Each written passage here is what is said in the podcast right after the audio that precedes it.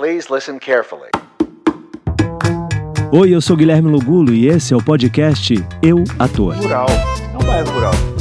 Então eu tinha que pegar um carro, a minha mãe me levava de manhã, ou eu pegava o ônibus, e aí ia para Ribeirão Pires, pegava o trem, Nossa. descia na estação de Santo André e ia a pé até a escola. Oi, o episódio já vai começar. Mas antes eu queria te dar um recado. O podcast agora tem uma conta no PicPay. O que você acha de ser um apoiador dessa ideia? Se você quiser unir forças com a arte e colaborar, o link está na descrição. Agora vamos ao episódio de hoje. Já começamos aqui nesse papo. Eu já quero Bacana. começar agradecendo pela sua participação aqui no Eu Ator, Paulo Schotti, eh, ladies and gentlemen, senhoras e senhores, garotos e garotas.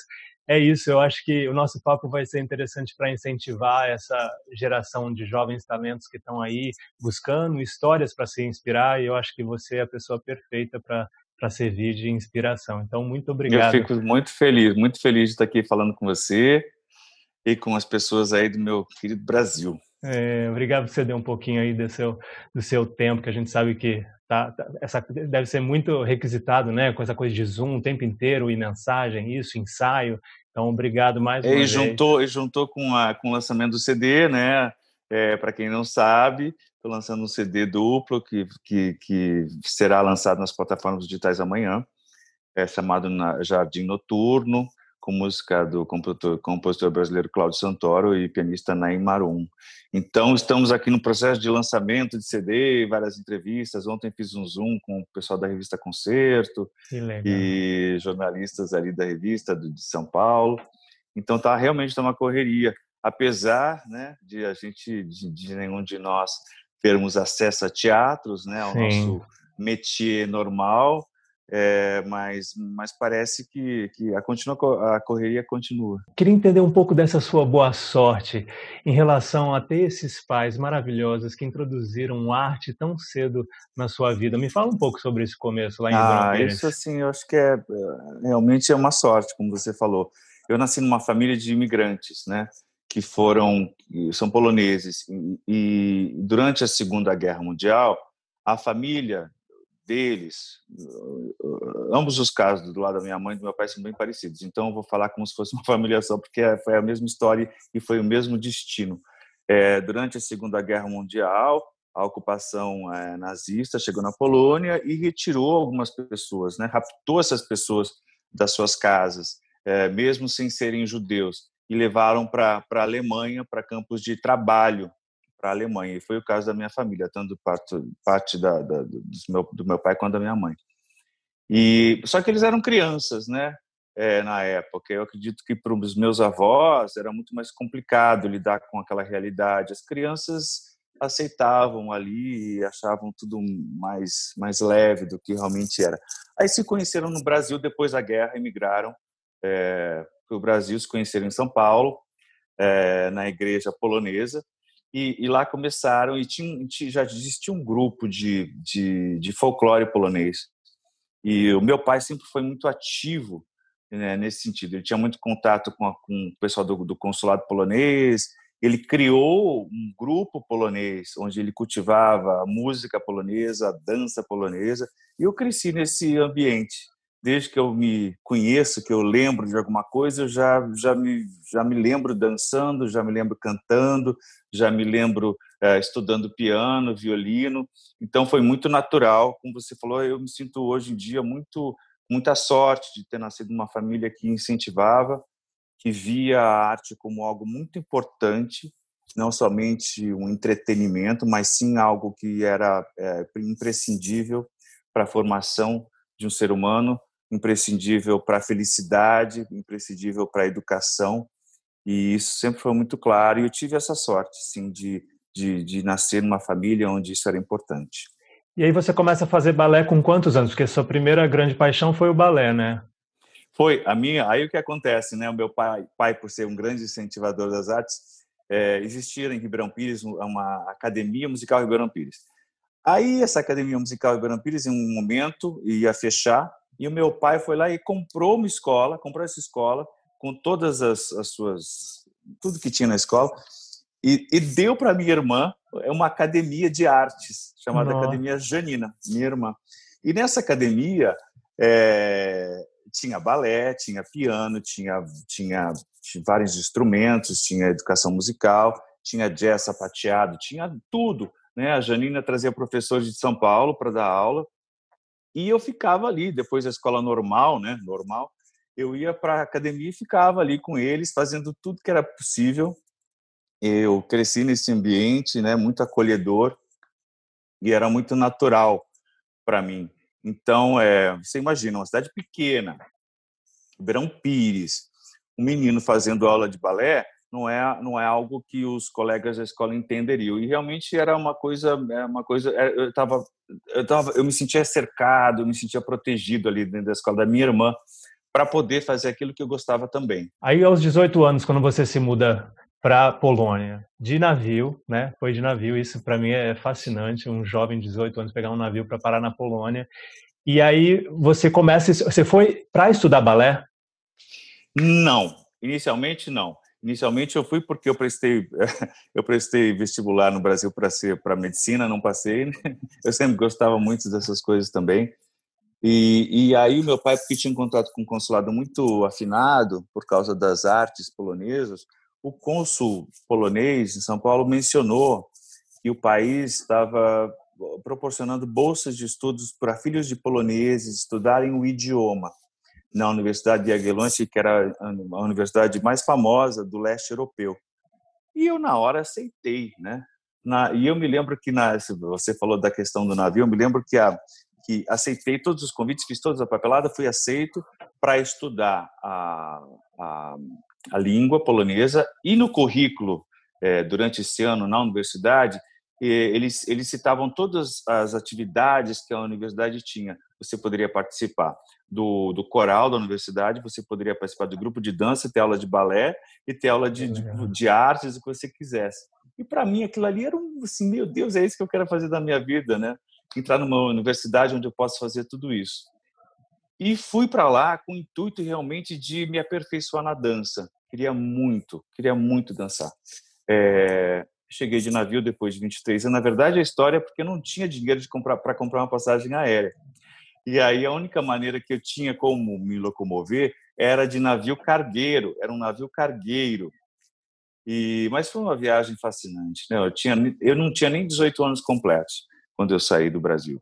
E aí cheguei na Polônia, obviamente um mês depois que os outros estudantes que já estavam lá, que foram de avião. Mas e aí eu comecei a estudar, entrei para o grupo de danças ali da faculdade com professores maravilhosos de balé da Rússia, de todos aqueles países ali da ainda era a época do comunismo, da cortina de ferro. Nossa. E, e num desses ensaios, né, eu fui fazer um turão leca de joelho, meu joelho ficou deste tamanho e não conseguia andar. Não conseguia andar, não falava polonês direito. Fui, fui levado lá para o médico e o médico falou que eu tinha que parar de dançar completamente durante muito tempo, que senão não ia conseguir andar. E você imagina, né, um, um adolescente de 18 anos num país sem falar a língua, é, os meus pais longe, e eu nem contei para eles que eu tive esse acidente. Porque Caramba. eu sabia que se eu contasse que foi uma coisa séria, minha mãe ia querer me trazer de volta Voltar. imediatamente. Né? Eu acho que toda mãe né, iria fazer isso. E eu não queria, eu não queria. Eu falei, eu preciso ficar aqui, eu preciso ficar. Então eu aguentei aquela dor durante meses. E, e logo em seguida foi uma coisa fantástica, né? É, já que eu não podia dançar, eu entrei para o coral da universidade. E foi lá que, que o diretor do coral me disse: Olha, você tem um bom material vocal, você sabia disso? Eu falei: Não, mas eu aceito. Qualquer coisa. Posso ficar na Polônia? Tá bom. eu aceito. Eu aceito. E aí ele, ele, ele começou a trabalhar comigo, né? Ele falou: Olha, realmente, sinceramente, eu acho que você deveria investir mais na sua formação vocal. É, porque eu, eu ouço um bom material. E foi um grande, assim, libertador para mim, porque eu gostava de estar no palco, né? se eu não podia dançar, se eu não podia ser um bailarino mais, eu ia ficar tão feliz sendo um cantor. Então aquilo para mim foi assim aquelas coisas, né? Uma janela se fecha e né? Como é que é o ditado? Uma porta é, uma generosidade, é, uma porta fecha, é alguma coisa assim, eu também. Foi exatamente alguma coisa assim. Então, eu fiquei muito, muito contente assim com tudo que aconteceu e, e, aquele período foi de descoberta, né? Porque a Polônia vivia essa efervescência cultural. A, a, eu não precisava mais me esconder na escola da minha irmã para fazer aquilo que eu gostava, Sim. né? Então, foi um período de várias descobertas e foi libertador. E aí, uma vez que você começa a se aprofundar no canto lírico, né? Você é barítono. E como é que foi isso para você, essa, essa disciplina? Porque, claro que você já tinha essa disciplina da música, da, da dança, mas a, a, disciplina do cantor lírico é, bem, é, é diferente também, né? Tem uma outra vertente aí. Olha, o, é, pois é. é eu, eu, tive, mais uma vez, tive a sorte de ter uma grande professora de canto que, que ela não me deixou cantar uma canção durante um ano primeiro ano foi só de vocalizes. Nossa. Ela falou: você não pode cantar, não está certo você cantar, porque você vai cantar de uma maneira errada, você vai acostumar os seus músculos da boca, da sua garganta de uma maneira errada. Obviamente que depois das aulas eu ia lá e cantava, porque a jovem não aguentava, eu queria cantar. Ah, ah. Mas na aula dela ela não deixava eu cantar. E isso foi assim, no primeiro momento, é, eu perdi a paciência, eu queria cantar, eu não entendia por que ela não deixava eu cantar, né? Mas, mas esse método foi, foi muito importante, porque realmente, se você começa a cantar de uma maneira errada, com uma embocadura errada, aquilo vai se tornando o seu normal. E se é errado, lá para frente vai causar algum problema, não vai estar direito. E ela tinha toda a razão. E os professores de canto lírico geralmente são assim. Eles, eles, eles preparam o, o, o jovem cantor é, usando a, a, o básico da escola italiana, né, das vogais italianas, é, e preparam essa garganta desse cantor para essas vogais, para emitir de uma maneira correta. Né? E é um trabalho de muita paciência. E o, é, a vida do cantor, assim, é, ela, do cantor lírico, ela é destinada a esse tipo de, de disciplina. Né? Você tem que vocalizar todos os dias, você, no mínimo por 30 minutos, depois cantar duas, três áreas de canções. Então, assim, é mais de uma hora diária de exercícios para manter uh, o seu instrumento em dia, né? É, só para lembrar, o cantor lírico não usa microfones. Então, é a potência que, que, que você está no máximo da sua potência o tempo todo, né? Se não tiver tudo direitinho, a respiração, o apoio, o espaço, é, a concepção, é, musical, é muito fácil de se machucar, né? Cantando a 180% o tempo todo. Então é importante essa base é, do canto, essa formação para que o cantor de ópera consiga ter uma longa carreira, né? Porque é, existem é muito curioso isso, porque existem papéis na literatura é, operística que você consegue só cantar depois que você chega, depois que você passa os seus 40 anos. Olha. Então, assim, por exemplo, uma, uma soprano jovem não pode cantar tosca, ela tem que esperar a, a, o corpo amadurecer, amadurecer mesmo, né? Depois que você chega aos seus 40 anos, que ela começa a cantar tosca. E o barítono também, o barítono para cantar um, um, personagem de Verdi, como, como na ópera La Traviata, o Germont, tem que esperar seus 45 anos chegarem. Então, assim, para chegar até essa idade bem vocalmente, você precisa de uma, uma técnica é, vocal muito sólida e, um, e um, uma disciplina diária é, também, né, com, com, muito respeito ao instrumento. E aí você entra nesse mundo super competitivo, né, que tem a fama de ser as primadonas, os, né, os primeiros cantores da ópera. E, como é que é lidar com essa competição é, que a gente sabe que existe, né? Porque é, é, é, é, visto ali, a hora que você canta, é, é, o melhor cantor que se encaixa aqui, esse é do coro. Você começou no coro e depois você foi, se destacou? Como é que foi isso para você? Comecei no coro. O trabalho do coro sempre foi maravilhoso. Eu comecei, o meu primeiro emprego foi na Polônia ainda, né? É, dois anos depois que eu já tinha chegado, eu fiz a minha primeira audição para um coro nacional polonês. E foi lá que eu tive meu primeiro trabalho. É, fiquei no coro durante dois anos, fui promovido a solista depois do terceiro ano e fiquei na companhia mais dois anos até voltar ao Brasil, fazer o concurso do Pavarotti aí no Rio de Janeiro e, e passar para a final na Filadélfia. É, depois disso, eu saí da Polônia, voltei e voltei para São Paulo. Já estava com muita saudade do Brasil, da minha família E o meu irmão canta canta no Teatro Municipal de São Paulo, né, desde muitos anos. E ele falou: olha, estão abrindo as audições para o coral lírico de São Paulo. E eu não pensei duas vezes, fiz a audição, passei, ingressei no Teatro Municipal de São Paulo no coro lírico, que é um dos melhores coros que eu conheço de ópera. E, e fiquei no teatro durante um ano e meio. Durante esse ano e meio, eu adicionei para um, o assistente do maestro Isaac Karabchevsky, Luiz Fernando Malheiro, que hoje em dia é o diretor do Festival Amazonas de Ópera. E ele me deu um papel principal, que foi o meu debut, minha, minha estreia em ópera como Fígaro, Fígaro. no Barbeiro de Sevilla. Foi por causa de, de Malheiro que me ouviu e acreditou no meu potencial novamente. Aí saí do coro e me dediquei desde então somente à carreira solo. E aí, como é que foi para você entrar nesse mundo onde, de repente, você teve a oportunidade de observar muitos solistas, né, durante a sua trajetória? Aí, de repente, está ali junto com eles. Como é que foi para você lidar com, com esse novo status? É muito interessante isso que você falou, porque o canto lírico realmente é, é observação, né? É a, o cantar é muito subjetivo, né? São sensações internas. Não existe uma, não é, não é analógico, não é se você você aperta esse botão você faz isso, não são sensações. E, e o observar cantores bons, gravações, você aprende ouvindo e vendo. E você aprende estando ao lado. Né? É o tipo de profissão que, que, que você aprende mais depois que sair da escola do que na escola. Obviamente que a escola é importante, mas só se aprende quando se faz ali no palco, porque tudo muda de cenário. E, e, e, sair do coro, é obviamente que eu tinha um, um, um, bom emprego, né? Eu estava muito feliz, cercado num teatro maravilhoso que é o Teatro Municipal de São Paulo, mas eu tinha esse sonho de realmente me tornar solista e as coisas vinham caminhando para isso. Eu tinha outras ofertas de trabalho também e acreditei que esse seria o caminho. Decidi sair do coro.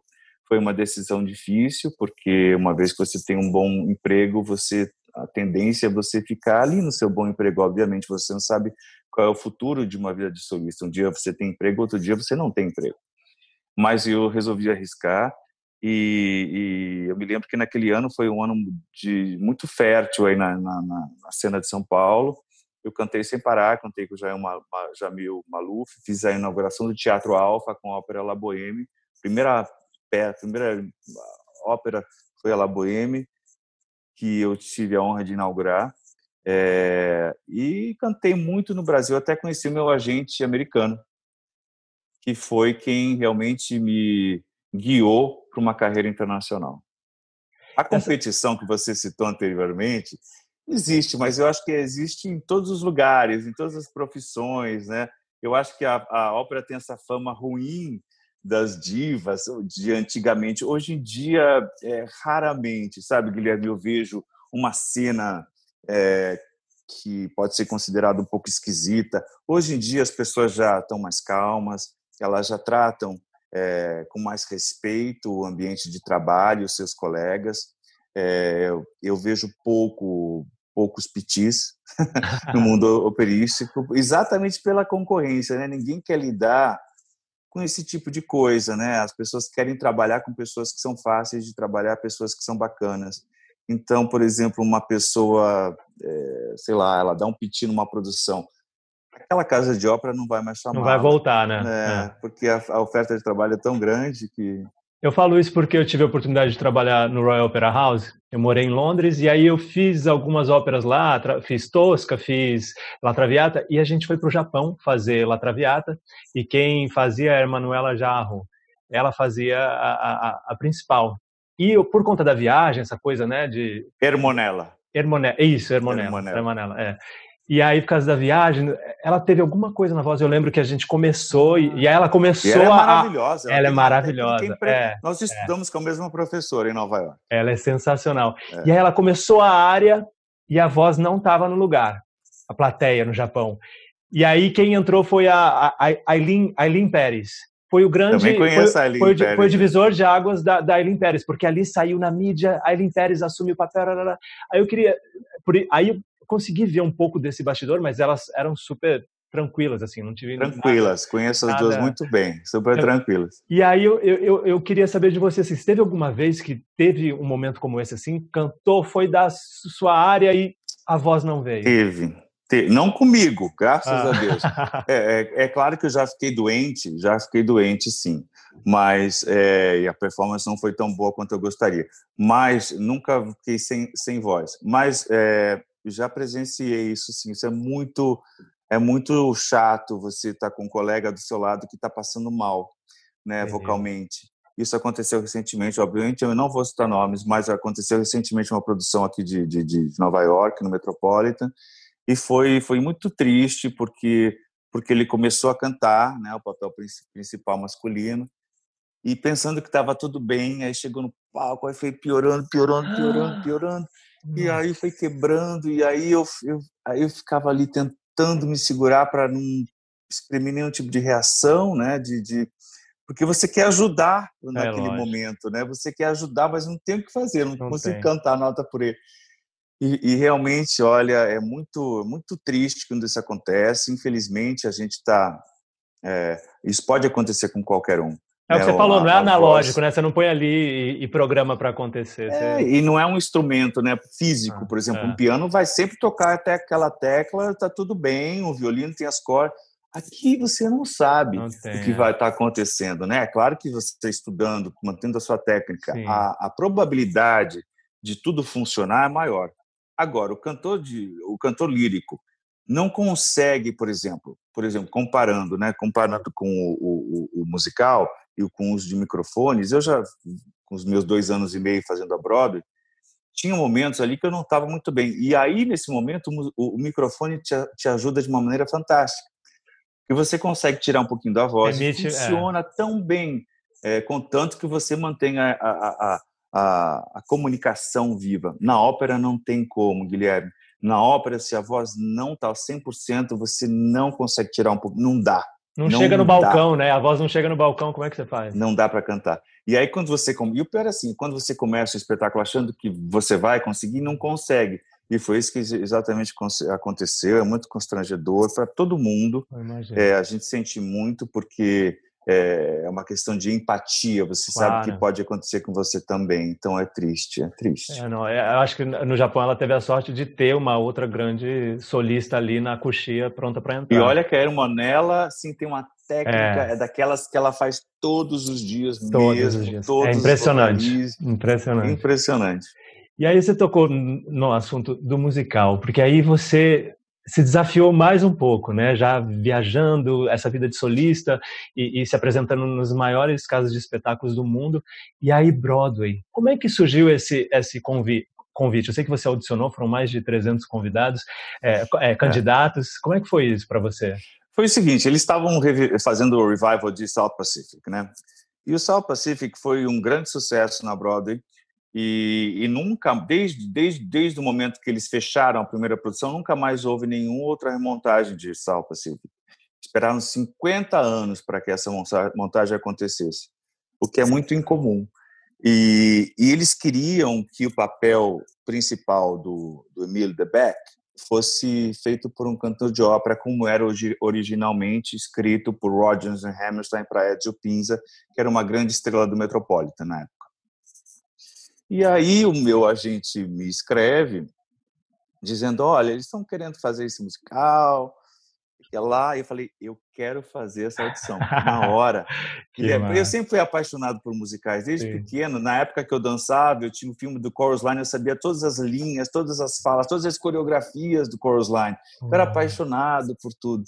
E aí, só faz, abrindo um parênteses, aí quando eu, depois eu comecei a fazer Brother, eu conheci o Marvin Hamlish, que era o, o criador da música do Chorus Line. Nossa. Fui na casa do Marvin Hamlish, ensaiei com o Marvin Hamlish, porque ele me convidou para o concerto com a Filarmônica de Nova York. Então, assim, para mim aquilo foi assim, como conhecer Liza. Mas, voltando à história, é, o, o, e aí eu estava em Nice fazendo uma ópera, e a audição seria... É, dali a dois, três meses, né? E eu ia estar fazendo é, Bodas de Figaro em Boston com a Eileen Paris, de Suzano. Olha! É. E aí, logo no primeiro dia de, de, ensaios, eles marcaram essa audição com mais de 200 candidatos cantores de ópera. Nossa. E aí eu, eu, eu falei, olha, você tem que dizer para o pessoal da ópera, não adianta inventar desculpa nenhuma, porque todos se conhecem, assim você tem que dizer que eu vou fazer essa audição, infelizmente, e vamos assumir as consequências. E felizmente eles foram super bacanas e disseram que tudo bem, o diretor John Copley foi muito receptivo. Aí eu fui para Nova York para fazer a audição no Lincoln Center, a primeira audição entrei naquele quarto com todo mundo, aqueles cantores de ópera, todos americanos querendo fazer, se matando para fazer aquele papel, que era o papel é, ideal, né, para alguém fazer um papel na Broadway, era esse papel que era um cantor de ópera. Aí cheguei, fiz a minha audição, eu já vi que a reação foi foi ficava me olhando assim, falei, meu Deus, estão me odiando, né? Eu acho que eu vou cantar, vão embora. Aí acabou a audição, tal, aí o diretor levantou, agradeceu, aí eu fui embora. Aí eu tô saindo de teatro, aí vem uma pessoa correndo, correndo, Paulo, Paulo, você pode voltar amanhã? Eu falei, para quê? Teatro Porque musical. ópera não tem callback. É, teatro musical, callback. gente. Na ópera, a audição de ópera é a seguinte, pessoal, você vai ao teatro, você vai com cinco, cinco áreas preparadas, e você canta a primeira, se eles gostarem, você canta a segunda. Se, você, se eles gostarem muito, eles falam assim, nós estaremos em contato com o seu agente para te contratar, e pronto, acabou. Nossa, não tem callback, não tem nada. Aí, aí vem o produtor lá do Lincoln Center, você pode voltar amanhã? Eu falei, não, eu estou ensaiando em Boston. Pra quê? Eu tô aqui agora. Você quer que eu faça mais alguma coisa? Eu posso fazer agora. E essa foi minha resposta. Eu falei, olha, eu sinto muito, mas eu não, eu não para ser sincero, não posso. Eu já faltei hoje, eu tô com ensaios em Boston. Aí fui-me embora, liguei para o meu agente no caminho falei: olha, eles queriam que eu voltasse amanhã? Que história é essa, né? Falei, deixa que eu vou ligar para falar com eles. Aí ele ligou, falou com eles, explicou. Aí ele me explicou como é que funciona na Broadway, né? É. O callback. Um callback, ou dois. Um dos, né? Três é, é, eu tive exato. quatro. Eu tive Caramba. quatro. Porque aí volta para texto, aí volta para dança, aí volta para não sei o que lá. E aí volta para a instituição do Rodgers e Hammerstein, depois volta para o diretor de teatro, depois volta não sei o que lá. Aí depois tive as audições, tive que voltar para fazer audições para Leading Lady. Nossa. Ou seja, eu tive, eu tive, depois que eles me escolheram, eu tive que voltar para as audições das, da, da, da, Leading Lady. Então eu audicionei com, com, grandes estrelas ali da Broadway e uma delas era Kelly O'Hara. Maravilhoso. Também. E, e aí, para medir a, a, a, química né, do casal, se ia Sim. funcionar e tudo mais, é tudo, era um mundo que eu não conhecia. Imagina, na ópera você audiciona, como eu falei, você leva duas áreas, eles te contratam ou não, aí você conhece com quem que você vai cantar na hora, né? E, na, e no musical não, tinha tudo, tinha tudo esse preparo, todo esse cuidado, né? Que eu achava muito interessante desde o começo. E aí, e aí depois de quatro callbacks, como eu te disse, audicionando com as leading ladies, fui escolhido e, e depois de algum mês, alguns meses começamos a ensaiar. Eu tive a oportunidade de ver em Londres vocês fazendo juntos. E, Jura? E, só que não era a Kelly não fez Londres, não, era, né? Era Samantha é, Womack. É, era outra, mas eu vi em Londres e eu lembro que eu, é. eu, eu sou fã assim do seu trabalho e tô aqui já assim, babando, porque eu lembro quando eu, eu, eu não conhecia o seu trabalho, até você ganhar o Tony, aí eu fiz assim, gente, ele é brasileiro, é possível, a gente tem que acreditar, estudar e correr atrás. E aí quando eu vim em Londres, eu só chorava, tava no balcão lá em cima, longe, você pequeno, mas foi incrível, e assim, o seu trabalho realmente é, é, era fascinante no Salto Pacífico. É, a Companhia de Londres foi fascinante também, a Samantha também, a Samantha era uma, uma, é uma atriz de televisão, ela fazia o EastEnders, que é uma série de televisão, uma novela, de 20 anos. E, é, há 20 anos ali. Tá no ar. E ela e ela ela estava muito insegura no começo, porque assim ela não fazia isso e tal, mas a gente foi trabalhando juntos, assim foi, um, foi aquele processo de fazer junto, fazer junto, de cuidar dela, de abraçar e de e eu acho que ela sentiu esse carinho, né? Porque eu já tinha vindo de dois anos e meio fazendo essa passeio. Então, alguma experiência no papel no musical eu tinha para oferecer para ela. Claro. E foi muito bacana depois, quando ela se sentiu bem e se soltou e, e aconteceu. E aí, já aí só você imaginava que você poderia ganhar um Tony? Nunca. Como é era isso? Nunca, até assim uma semana antes, né? Porque assim, é, o que acontece ali na, na Broadway é que são vários prêmios que antecedem Sim. o Tony. Sim. E, e eu, eu, obviamente, já, já tinha fala, ouvido falar de Tony, de Drama Desk, mas eu nunca pensei, em momento algum que eu comecei a ensaiar, que eu que aquilo ali que eu poderia, né, ser indicado ou qualquer coisa do gênero. Aí aquelas nomeações, aquelas indicações foram acontecendo que antecedem o Alter Critics, o Broadway League, o Drama Desk. Que você ganhou o Drama Desk também, né? É, eu ganhei todas, ganhei todas da categoria. O que foi assim, para mim foi que gente que, que tá isso? E, eu juro, Guilherme, eu não esperava, não que legal. o intuito de ganhar nada, quando eu queria só realmente fazer alguma coisa diferente, bacana. E foi acontecendo tudo isso, foi assim, eu nem acreditava, eu levava para casa aqueles aquelas estatuetas e nem pensava muito porque tinha que fazer mais outros shows por semana. É. Então, eu ficava ali super concentrado, concentrado, concentrado, porque eu sabia o importante para cada produção era o Tony Award. Dependendo da quantidade de prêmios que eles ganham, o espetáculo continua em cartaz ou não. Mais tempo, é. é totalmente independente. Tem muitos espetáculos ótimos que não ganham um Tony no dia seguinte fecham, Sim. que as pessoas não vão assistir. Então eu tinha essa, esse peso, né? Tava nas minhas costas de fazer um bom trabalho o tempo todo para não decepcionar aqueles que me escolheram e para não decepcionar o público, obviamente. Então eu não pensava muito naquilo que eu ganhei, naquilo que eu fui indicado. Só que quando quando chegou o Tony, o Tony assim, é uma loucura, né? Porque você você tem um espetáculo no domingo, né? É, a matinê. Aí você vai para o teatro do, do, do Radio City Hall. E aí você já ensaiou num dia da semana o espetáculo que você vai fazer no, no palco na noite, né?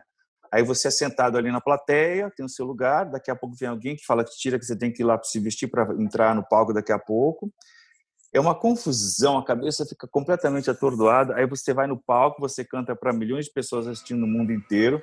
Aí você volta para o seu lugarzinho e fica esperando ali o momento né, da, da, sua categoria.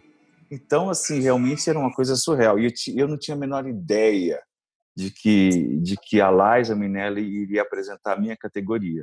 Nossa. Menor ideia, menor ideia. E até ali, muito engraçado, até ali, momentos antes de, de, de, de ela entrar, eu não tinha a menor confiança de que eu iria ganhar. A menor, menor. Eu falei, tudo bem, isso aconteceu, os outros prêmios aconteceram, né? Mas, mas isso aqui não vai acontecer, pelo amor de Deus. E aconteceu. que máximo. E aconteceu. da mão de Liza Minelli recebeu o prêmio. É, é história então, atrás assim, história, assim, Eu não né? sei se eu ficava feliz que eu tinha recebido, né? O Tony, ou se eu tinha conhecido, tinha abraçado ali, lá o Minelli estava na minha frente. Caramba. Então, assim, foi um duplo, um duplo prêmio, né, para mim. Aquela noite realmente foi inesquecível, um dos momentos marcantes da minha vida, é, por vários motivos. E você, ah, antes, agora em janeiro, você estreou com Chicago, né? Foi em janeiro ou você estreou em dezembro? Foi em janeiro. Foi em janeiro, é, foi em janeiro. Então você foi teve a oportunidade de fazer um pouquinho antes de fechar tudo, porque você ia voltar, né? É, é, exatamente. Na verdade, a história de Chicago aconteceu por convite primeiro do Brasil. Uh, o Chicago Brasil me convidou. E aí, quando eles comunicaram os produtores de Chicago Mundial, né, do Brother, eles disseram: não, não, a gente quer o Paulo aqui primeiro. Caramba, que massa! Aí, e foi muito bacana. E daí eu dei as minhas datas, eles acomodaram ali com as minhas datas, e uma das datas era a primeira, a primeira as quatro semanas de janeiro, e depois para continuar depois de, de, um espetáculo que tive em Monte Carlo, Street Scene, é, para continuar em março, abril e maio. Então fiz as quatro primeiras semanas em janeiro, estrei com a Erika Jane, que é uma celebridade aqui da, da, da Housewives de, de, de, alguma cidade aí, e, e ensaiamos durante dez dias, pois dez é. dias, uma correria, correria, e e aí estreiei quatro semanas. Fantástico, né? Chicago, assim, um sonho. É um personagem dos sonhos, né? Billy Flynn, eu acho que é um personagem dos sonhos. Eu falo para todo mundo que eu acho um papel fantástico, assim. A curva do personagem, como ele lida ali com aquelas assassinas. E aí, você está ansioso para fazer no Brasil? Muito ansioso. Eu adoro Chicago. Eu sempre eu assisti Chicago aqui, assisti Chicago em Londres, assisti em Paris, né? E aí fiz aqui e estava louco para voltar para fazer Brasil, que já acontecer agora em julho. É, temos planos para que isso aconteça, né? Seguindo todos os, os padrões, as, as, as instruções as normas, do governo, né? as normas, para que esperamos que dê tudo certo até o finalzinho de dezembro, para que a gente possa estrear em janeiro. Os planos são esses, né, Guilherme? Mas ninguém sabe de nada. Ninguém sabe. A Broadway está não... fechada ainda, né? A gente começa já. A Broadway já. A Broadway estando fechada, quem é o Brasil para abrir algum teatro, né? É, a Broadway, assim, todos os teatros americanos estão fechados. Na Europa estão se abrindo teatros é, ao ar livre, respeitando Sim. o distanciamento. O Teatro Real de Madrid abriu com uma ópera Traviata também. Regent's é, Park também abriu agora em Londres. Eles estão aproveitando o verão, né? Que é. pode se fazer coisas ao ar livre. É, o que uma, a perspectiva atual, eu acho que são esses concertos que são gravados.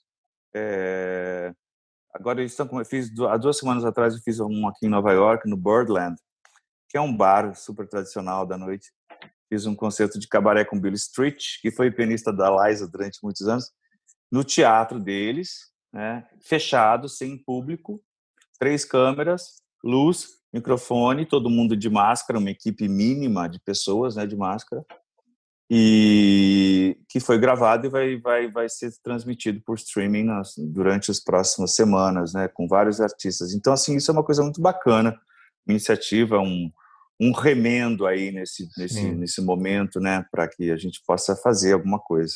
Mas nada como o público, né? Aquela respiração, aquela troca. Muito esquisito, é você acabar uma canção e ficar aquele silêncio.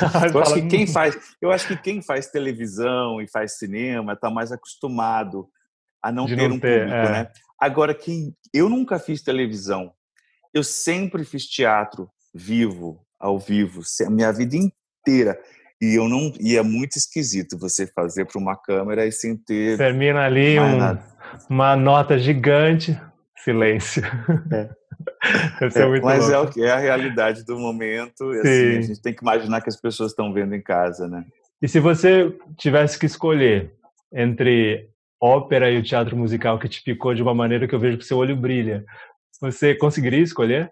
Não, não conseguiria, porque eu sempre eu sempre quis ser um cantor, independentemente do que eu iria cantar, é, ópera musical. Eu amo as duas coisas porque eu não vejo essa, eu não consigo entender a distinção.